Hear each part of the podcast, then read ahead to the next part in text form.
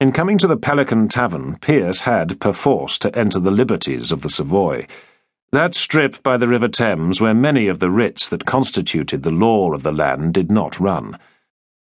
In doing so, he had passed many a sharp eye, and had been studied with care, looks that belonged to men who made their living from taking up miscreants with writs against their name. Most for debt, many were for minor crimes, like those of Charlie Taverner who had worked as a sharp in the nearby areas to the north, the Strand and Covent Garden, preying on and duping the innocent or the foolish. Outrageous schemes promising fabulous returns, forged lottery tickets, fake watch auctions, and a bit of dipping had been Charlie's stock in trade. Rufus Dommett, an innocent sort of fellow who looked younger even than his tender years, had run from an onerous apprentice bond a crime in the eyes of an unforgiving law. This was the place where he had first met them, and that pair, barring the Sabbath, if Pitt reneged on his commitment, would still be at risk of arrest outside the confines of the liberties, protections or not. Once inside and divested of his boat cloak, home to roaring fires and a healthy fug of pipe smoke, he sought out and parked himself in the same seat as the one at which he had first met them, ordering some much needed food and a tankard of warming metheglin.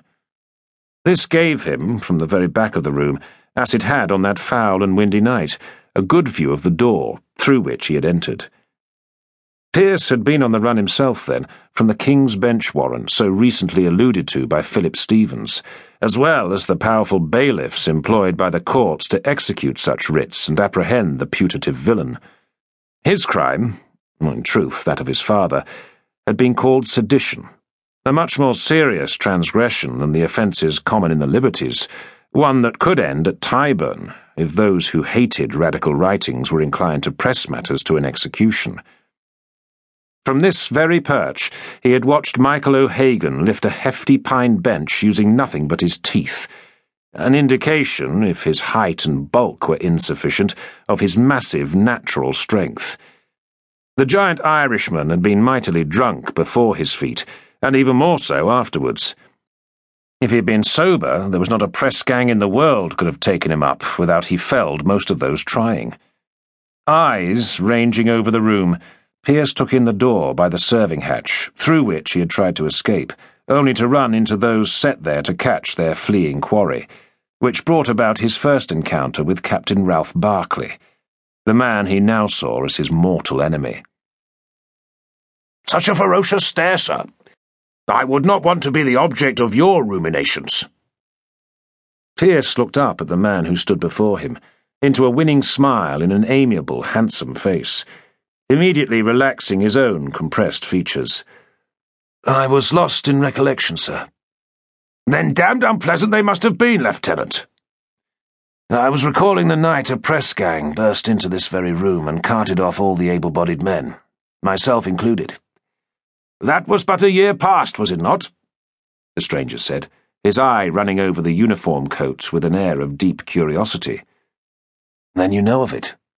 Sir, it has been the talk of the place ever since, almost the first subject to which I was made aware, when I moved my place of business to a set of chambers close by, and began to come to the Pelican for refreshment.